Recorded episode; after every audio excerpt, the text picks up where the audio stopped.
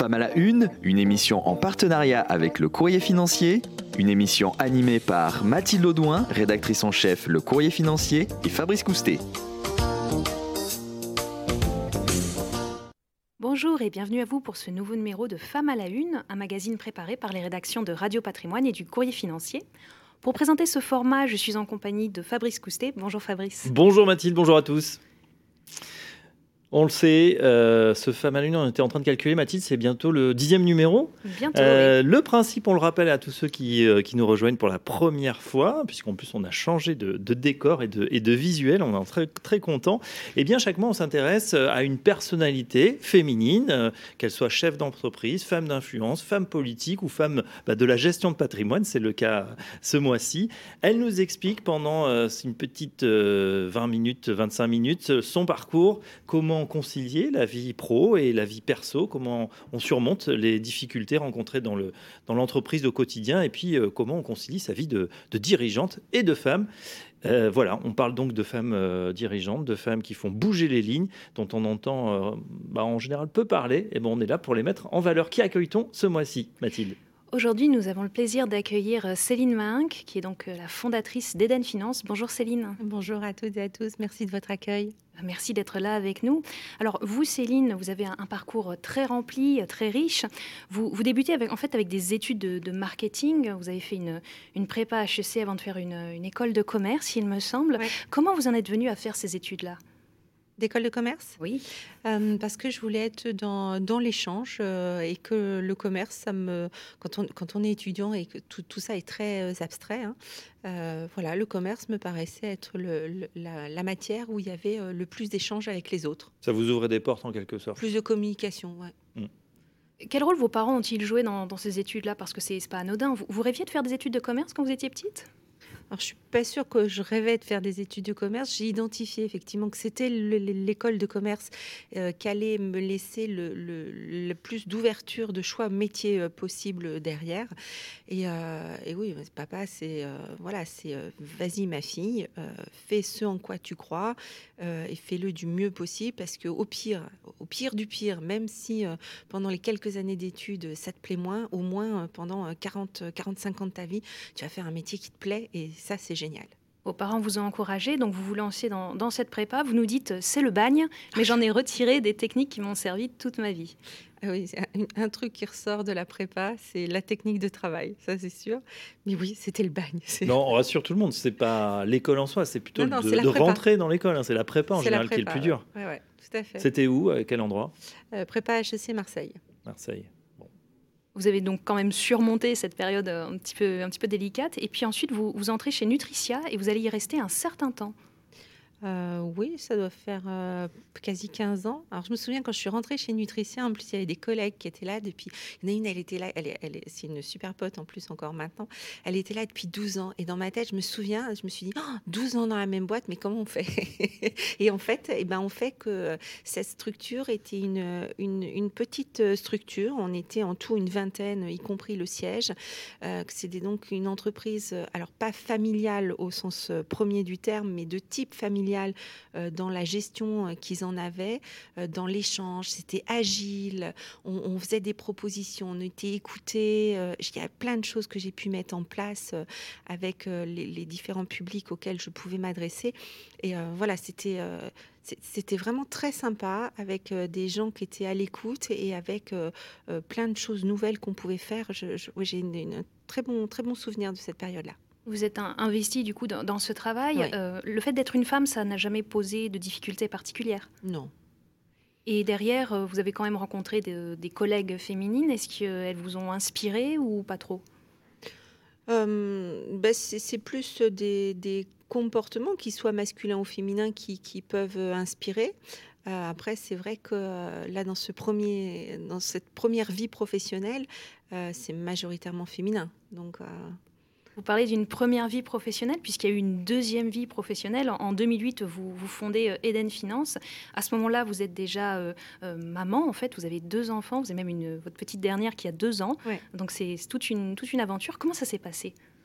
Ben, naturellement, en fait, parce que pour le coup, je, vois ce qui m'attirait dans ma première vie professionnelle et il y a un groupe qui a racheté. On, est passé à une taille gigantesque avec des, des, moyens euh, et des, communications, des choses qu'on nous imposait. Enfin, vraiment, on, a, on, est passé de quelque chose de très simple, très agile, très humain, à une grosse machine euh, avec des choses imposées. Enfin, ça ne m'allait pas du tout. C'était, il y avait plus ce, caractère euh, d'échange mmh et de, bienveillance. Enfin, voilà. On, était vraiment dans une grosse multinationale. et concomitamment, j'ai une amie d'enfance qui avait fait, elle, l'école de commerce avec moi, mais dont le papa a été euh, assureur euh, qui avait déjà basculé euh, dans la gestion de patrimoine m'a dit mais viens voir, ça va te plaire. Voilà, et c'est comme ça qu'on. Vous en aviez déjà entendu parler ou pas du tout, gestion de patrimoine Pas du tout. On entend patrimoine, hein, comme beaucoup de Français qui pensent que le patrimoine, voilà, il faut être très riche pour faire de, la gestion de patrimoine. Vous, c'était quoi l'image que vous en aviez C'était ah, la curiosité? Ah, Non, mais aucune, aucune image. En plus, je rappelle, c'était 2008, hein, donc le métier né. Oui, ça aussi, je me le suis dit, mais après coup. Après euh, mais le, métier commence à naître en 2003-2004. Hein. Mhm. Euh, donc 2008, euh, on est très jeune. Le métier, en plus, le statut pas pas, réglementé, pas, hein, pas, stable encore. pas reconnu, commence à se construire avec les autres statuts réglementés. voilà, en 2008, je connaissais absolument pas et et euh, elle a une, voilà, une façon de me le présenter, de, voir ce qu'on pouvait être amené à faire. Et puis, un truc aussi que j'avais peut-être pas euh, percuté euh, tout de suite, c'est la somme de connaissances transverses que ça demande. Mais voilà, on ne savait pas que c'était impossible, alors on l'a fait. Vous nous avez dit, en parlant de votre personnalité, je, je ne lâche rien. Vous êtes quelqu'un d'assez pugnace. Ça vous a servi pour créer votre, votre cabinet? Ah oui, ça me sert. Euh, alors, ça me dessert aussi peut-être. Hein, je ne sais pas. Il y a peut-être des gens que j'ai saoulés, mais qui ne me l'ont pas dit. Mais, euh, mais oui, euh, d'être persévérant et de, se donner un but et de se donner les moyens. Voilà, c'est ça, c'est important. C'est pour moi, ceux qui veulent rien faire trouvent des excuses. Ceux qui veulent aboutir trouvent des moyens. Voilà, on met, on met en place des moyens. Mmh, effectivement, belle phrase. On, on pourrait l'appliquer à, beaucoup de choses. Donc, euh, ces premiers pas, euh, comment ça se passe justement euh, professionnellement tout de suite? Parce qu'il faut quand même constituer bah, voilà, ses, clients, quelles sont les, voilà, les facultés, les ressources que vous mettez en, œuvre. Il y avait des, choses que vous connaissiez déjà, mais il faut aussi une curiosité pour embrasser justement tous ces métiers, du réglementaire, de la finance, du relationnel, bien évidemment. Oui. Alors déjà, effectivement, de, voir, j'ai commencé un peu par le réseau. j'ai vu que le réseau avec les produits présélectionnés, tout ça, ça pouvait avoir des avantages, mais c'était pas exactement ce qui me convenait à moi personnellement. après, j'ai tout de suite été sur l'interprofessionnalité, donc chercher à créer du réseau avec des avocats, avec des experts comptables, avec des assureurs. Et c'est comme ça que ça a commencé. Euh, voilà, j'ai commencé aussi avec des typologies de clientèle. Euh, euh, c'est arrivé par hasard, mais c'était des sportifs de haut niveau. Mmh. voilà, donc plein de choses qui se mettent en place comme ça. toujours quand même en tête alors, une espèce de, au début, de me dire, euh, je, il faut que je gagne cette légitimité euh, parce que euh, là, pour le coup, je commence à bien identifier les sommes de compétences qu'il faut et donc cette volonté de, de me former. Voilà. Vous parlez de, formation. Euh, vous, chez Eden Finance, vous faites beaucoup de défiscalisation. Vous dites que c'est important de bien connaître en fait euh, les produits et les clients pour réussir justement à les amener vers la meilleure solution pour eux. Vous nous parlez même de maïotique. C'est important dans votre travail justement tout ce processus de, de sélection et de présentation? Alors, je fais beaucoup d'accompagnement, mais pas trop de défiscalisation. De la fiscalité, de l'accompagnement à la fiscalité, oui. Et euh, effectivement, c'est la, première chose, c'est de à, une situation euh, financière et fiscale euh, équivalente, deux personnes n'auront pas le même accompagnement parce qu'elles n'ont pas les mêmes choix de vie. Et donc, suivant ce que vous avez envie d'être, de faire, de transmettre, le temps que vous vous donnez pour le faire, on va pas vous proposer les mêmes choses. Et donc oui, l'écoute, c'est hyper important. Euh, et, euh, d'accompagner les gens. Et c'est ça que je trouve euh, mm. super, parce que en plus, c'est suffisamment difficile à gagner si nous, on peut aider à optimiser, à conforter parce qu'il y a des gens qui ont fait des bons choix et donc les conforter dans ce qu'ils ont fait et les aider à, faire euh, autre chose, mieux, à optimiser encore plus, ça c'est vraiment chouette. Ouais, vous, on rentre bien sûr dans, l'intimité euh, des gens, des couples parfois, puisque bah là, quand on parle d'argent, c'est pas anodin. vous nous avez même dit parfois pour certains couples, malheureusement, on peut voir que ça va pas marcher à plus long terme. Oui, c'est ben oui parce que inconsciemment on a des on a des attitudes et on, a des, propos euh, qui sont révélateurs d'un état d'esprit profond. Et euh, oui, alors heureusement ça arrive pas souvent, mais euh, oui, en anecdote, ça m'est arrivé de, savoir que un couple allait divorcer avant que entre guillemets eux-mêmes ne le n'en prennent réellement conscience. Mmh. De, mais ça impliquait aussi qu'ils soient suffisamment dans la transparence avec moi et donc dans la confiance avec moi c'est étonnant et c'est très intéressant. Il y a un autre mot que vous avez dit, c'est la légitimité. C'est vrai qu'on l'entend peut-être plus euh, dans la bouche des, femmes que des hommes, euh, euh, ce, besoin effectivement d'être sûr de ses compétences avant de se lancer. Qu'est-ce que vous en pensez là? Pour vous, c'était quoi d'acquérir cette légitimité? Mais c'est ça, c'était de, de, pas, de surtout essayer, parce que bon, l'erreur est humaine, mais surtout tout mettre en œuvre pour pas embarquer des gens dans des choses qui seraient pas bonne pour eux. Et donc, bah, ça, ça passe euh, par les compétences. Hein. C'est voilà. Il n'y a pas, pas d'autre moyen en fait. Hein. C'est vraiment maîtriser euh, ces bases euh, pour les accompagner du mieux possible. Et c'est de là d'ailleurs qu'est partie ma, vocation d'enseignement. Parce que quitte à faire le, boulot de cette formation mmh. continue, euh, voilà, c'est arrivé à dire bon bah, je vais le faire aussi pour les autres vu le temps que je passais en moyenne. pour le plus grand nombre. Je me suis formé, autant former les autres. C'était quoi? C'était une révélation ou c'était quelque chose que vous aviez en vous de, vouloir transmettre ce savoir? Les deux, je pense. on m'a un peu forcé la main euh, parce que en 2013, il y a eu donc l'instauration du statut d'intermédiaire en opération de banque, et donc il a fallu construire le livret de 150 heures d'accès métier. Et euh, au dernier moment, euh, un des intervenants qui devait construire le module de 40 heures sur le crédit immobilier s'est désisté. Et donc au pied levé, on m'a dit, ben, c'est toi qui vas le faire. Donc le challenge était sympathique, mais euh, voilà. Et du coup, après, on m'a dit, bah, une, comme tu as commencé par le e-learning, maintenant tu vas faire du présentiel. Mm. Et voilà, ça s'est enchaîné comme ça. Et ça m'a plu. Surtout, ça m'a plu. Même si aujourd'hui, malheureusement, on revient un peu au e-learning. Ah hein, ah, euh, alors, au distanciel. C'est-à-dire que, voilà, je, effectivement, en ce moment, je suis amenée à faire beaucoup de, de visio. D'accord. Bon, ben, en tout cas, on continue la, formation. Nous, on va continuer euh, dans un petit instant cet entretien. C'est une main, mais tout de suite, on va écouter votre choix musical. On se retrouve juste après. Avec plaisir. Un terrain vague de vagues clôtures, un couple divague sur la maison future. On s'endette pour 30 ans, ce pavillon sera le nôtre et celui de nos enfants corrige la femme enceinte. Travaux sont finis, du moins le gros œuf, ça sent le plâtre et l'enduit, et la poussière toute neuve. Le plâtre et l'enduit, et la poussière toute neuve. Des ampoules à nu pendent des murs du plafond, le bébé est né, il joue dans le salon.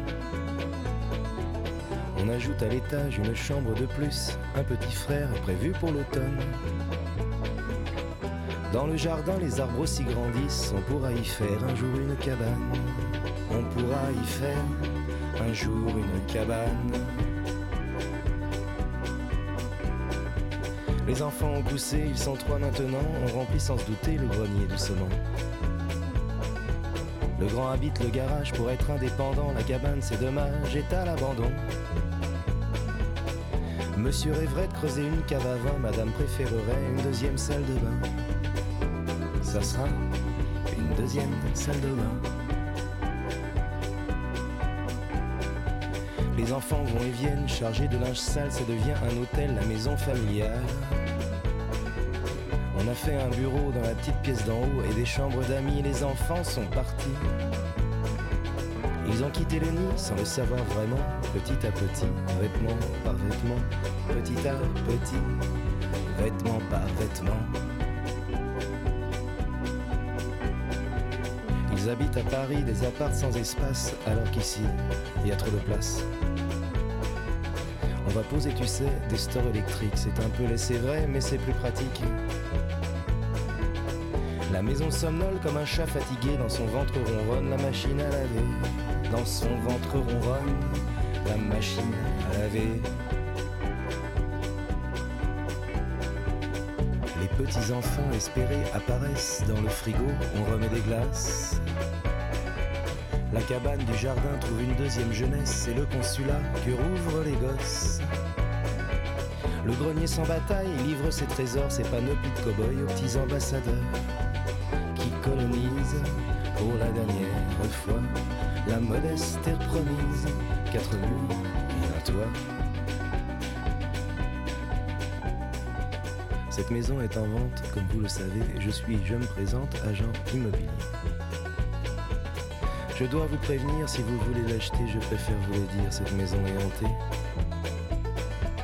Ne soyez pas monsieur, n'ayez crainte madame, c'est hanté, c'est vrai, mais de gentils fantômes, de monstres et de dragons, que les gamins savent voir, de pleurs et de bagarres, et de copieux quatre heures.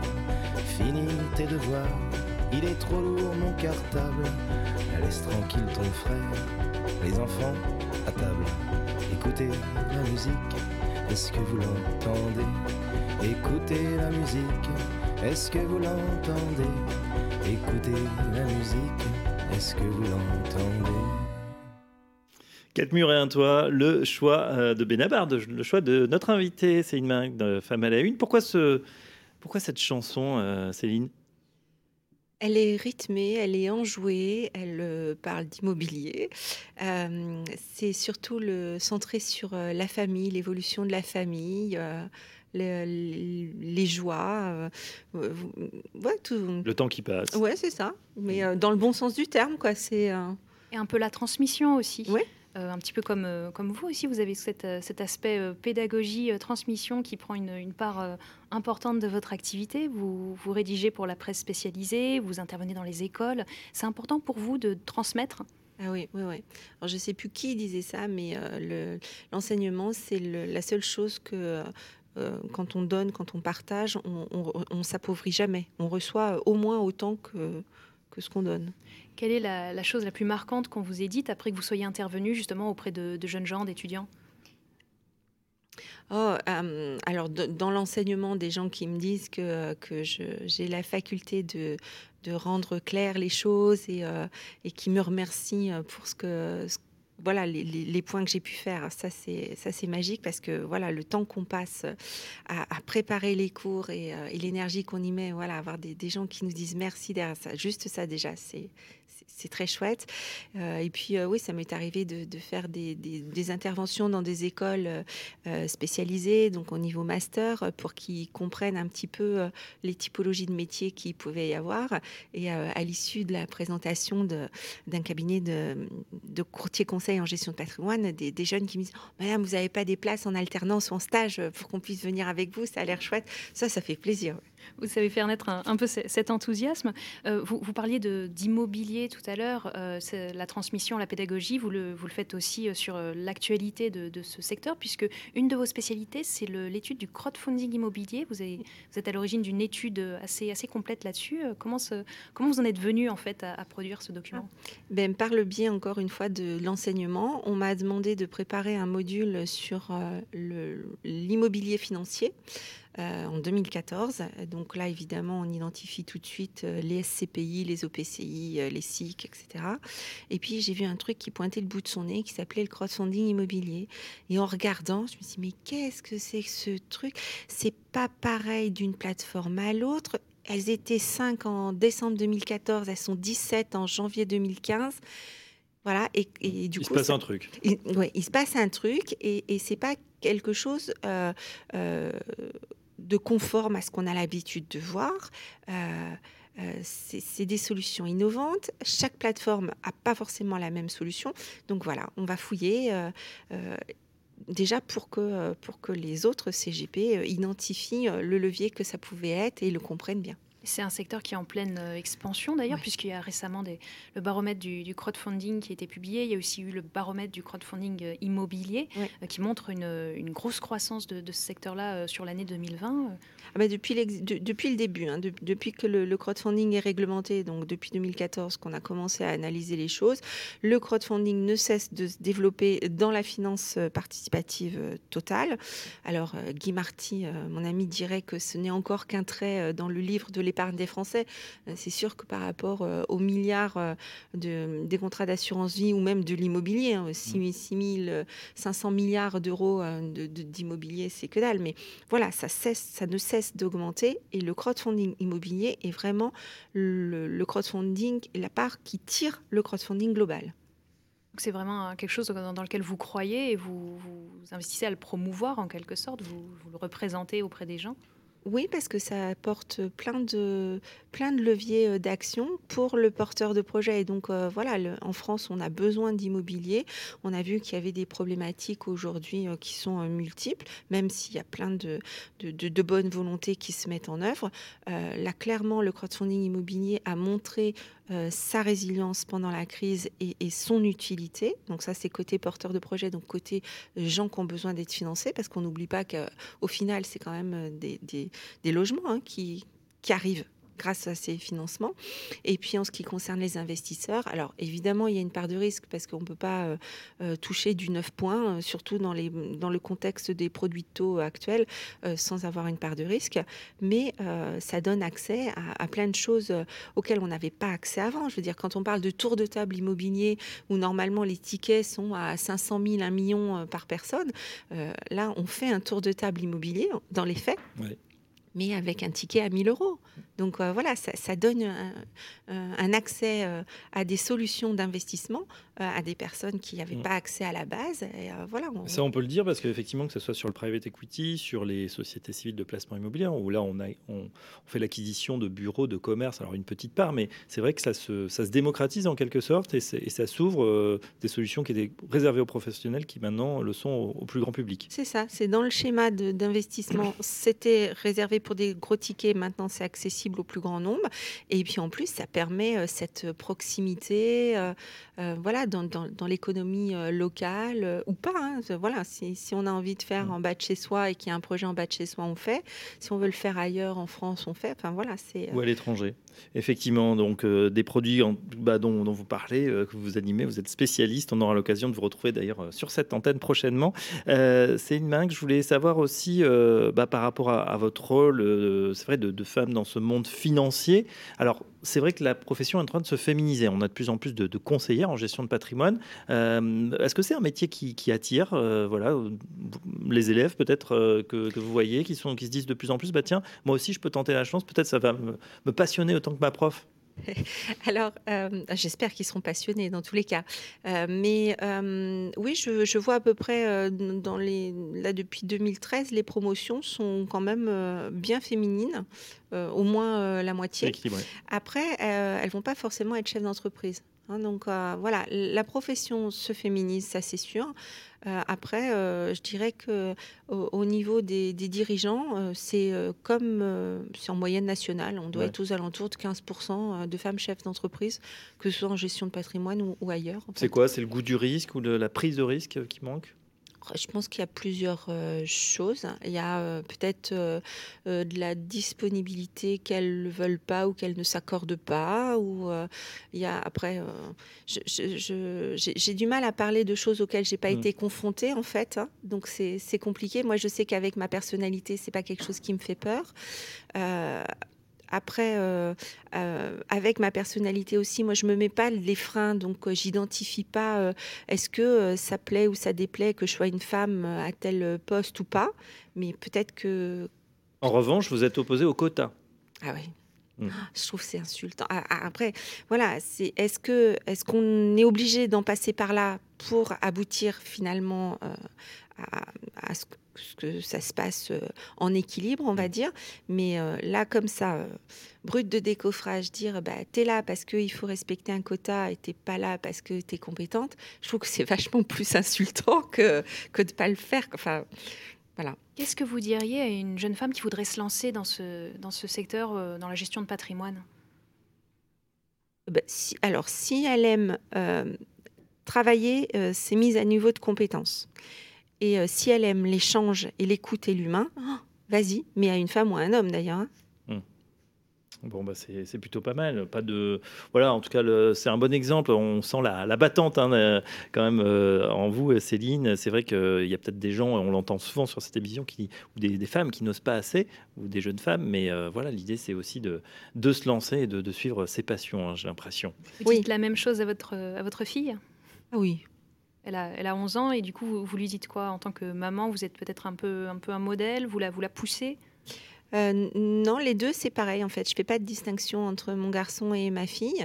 Euh, je leur répète ce que me disait euh, papa, c'est voilà, travaille à l'école parce que c'est grâce à ça que tu pourras faire ce que tu veux dans la vie. Et ça, c'est le plus important, de faire quelque chose qui nous correspond et, qu'on aime tous les matins. Euh, voilà. Et puis euh, après, non, je respecte. Mon fils est plus, euh, plus introverti, on va dire. Ma fille, elle parle à un mur, hein, globalement. Donc voilà. Mais après, donc Mm. j'imagine qu'il ira moins vers des métiers d'échange, encore que voilà, on est il- 17 ans. encore a le le temps temps. de se, se forger euh, voilà une, une, une- une personnalité un peu différente de, de celle actuellement.